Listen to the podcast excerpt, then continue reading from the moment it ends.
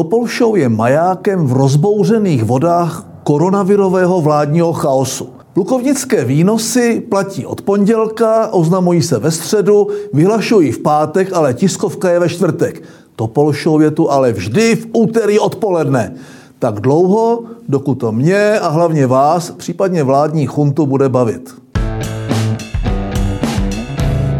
Jo, kdybych měl v rukou justici a malou policejní stanici, v rukavičkách bych chodil po kraji, jednou tam a jednou sem, pomalu bych vydrancoval celou zem. Zahrádkář a slovenský predátor Andy Calvera Babiš ztratil kontrolu nad sebou i nad celou českou zemí. Poprvé od husických válek se nás bojí celá Evropa. Actually best in covid nás krmil keci o tom, jak plošná opatření nebudou a lockdown nehrozí. Lhal. Může za to veřejnost, opozice a kalůsek. Babiš nemá plán, strategii, nemá důvěru, nemá schopnost zvládnout krizi. Má jen nebetyčnou drzost. Víš, chlapče, přišla suchá léta, květ tvého řemesla pomalu odkvétá a z tvých koní zbyly jenom podkovy. Povídám Calvero, končita čeká. Adios, Calvera. Aby to nezaniklo, Evropský parlament zneužil pandemie a odmával přísnější omezení emisí CO2. Do roku 2030 se mají snížit už ne o 40%, ale rovnou o 60% oproti roku 1990. I hodně zelená Evropská komise chtěla 55%. V Evropském parlamentu jsou ale zelení stachanovci. Navrhovali až 70%. A proč jen 70? Proč ne rovnou 170? Můžeme přece kysličník uličitý lapat, ne? Ale vážně, už kvůli plnění dosavadních cílů mnohé evropské ekonomiky lapají po dechu jak covidový pacient na ventilátoru. Ještě těch 60% můžeme vetovat. Opravdu ale věříme, že svěřenský fond hájí v Bruselu české zájmy? Máme za sebou druhé kolo senátních voleb. Účast tradiční mizérie. A výsledky ČSSD v klinické smrti. KSČ a M odpojeno od přístrojů. Ano, na pomezí komatu a delíria. Stejně jako v kraji slušné skóre pro stán, ODS a lidovce. Pirátka ovládla Kladensko. V Praze Hampl pokračoval v pitomé kampani a poslal do Senátu první dámu české politiky. Na Praze 5 vyhrála bohužel láska nad pravdou. Zmizí pánové Valenta nebo Antl. O Šabatovou ani o Šmardu zájem taky nebyl. Sečteno a potrženo, není to špatné. Ten hlavní volební souboj nastane za rok. V krajích i v Senátu jsme Andrejovu Koblihovou sektu odstavili. Tak si držme palce, ať to vyjde i do sněmovny. Snad se toho my důchodci dožijeme. U nás je dodebatováno. Americe je předvolební blábolení stále v plném proudu.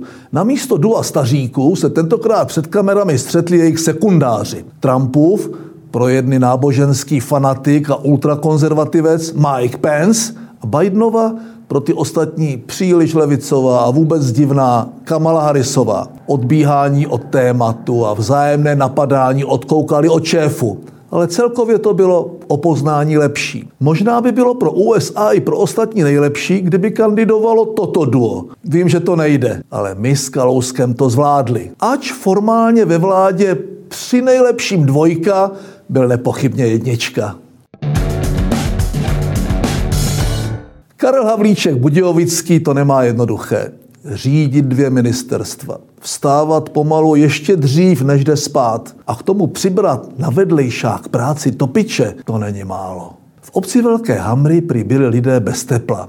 Je logické, že ministerský úderník, pracující 25 hodin denně, tam ve volném čase jede a přikládá pod kotel. Je to dobrý stát ve kterém si najde ministr čas spravovat topení. Na chatě mi nějak blbě táhne krb, tak až budeš mít Karle cestu kolem, tak se stav kouknout na komín. Možná to bude užitečnější, než když plácáš, jak je v Česku moc hospod, takže je vlastně jedno, že krachují.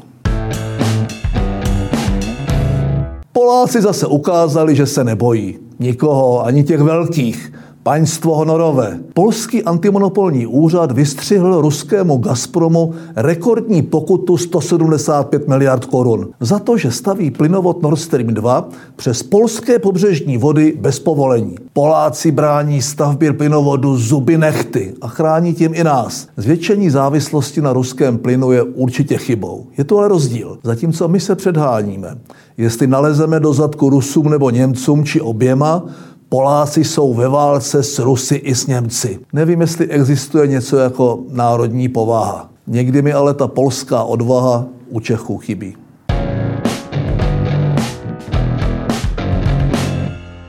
Distanční a virtuální výuka na vysokých školách už leze studentstvu na mozek. Petice studentů Univerzity Karlovy požadující, aby univerzita buď umožnila zvolit si jiné pohlaví než muž nebo žena, případně aby byl tento údaj zcela vyškrtnut a student si mohl vyplnit svá preferovaná zájména a gender, tuto skutkovou podstatu naplňují o tempora o mores. Snad bude mít Karlovka dostatek soudnosti a nátlaku progresivních ultralevičáků, inspirovaných marxistickými soudruhy ze západních univerzit nepodlehne. A možná by stálo za to přihodit na humanitní fakulty povinnou přednášku z biologie, kde by se konečně dozvěděli, že pohlaví jsou, byla a budou dvě. Přednášející by jinak měli jen málo možností, jak studenty oslovovat. Neoslovovat vůbec, soudruzy a soudružky, nebo neutrálně čau lidi.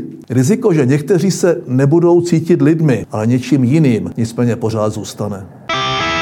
Řekl bych, že pro získání dalšího titulu Pitomec nakonec šel Andrej Babiš štěstíčku tak naproti, že mu ani nešlo vyfouknout. Chyba lávky, zapomněli jsme na Zemana. Ten dal všem po krátké odmlce vědět, že ještě existuje a tradičně si to užil. Zatímco jinde hlavy státu vstřícně motivují své občany, aby vše zvládli. U nás hradní Ježidědek přišel s tím, že podnikatele ať si klidně zkrachují a Pražáci ať jdou taky do háje. Tohle už je to jediné, co zvládáš, Miloši. Probouzet a pouzbuzovat v lidech tu nejodpornější zapšklost, závist a malost. Už ani nemá cenu se za tebe stydět, jen tě ignorovat. Ty totiž z toho, jak lezeš lidem o poznání slušnějším, než si sám na nervy žiješ, co? Možná by ti prezidentští udržbáři měli nasadit permanentní pyžámkové dny, držet tě v lánech a nikde tě neukazovat do konce mandátu. Asi toto přání nebude vyslyšeno. Tak zatím do izolace posílám aspoň titul Pitomec nakonec. Tak se těším příště. Doufejme, kluci a holky, že se uvidíme. Ciao.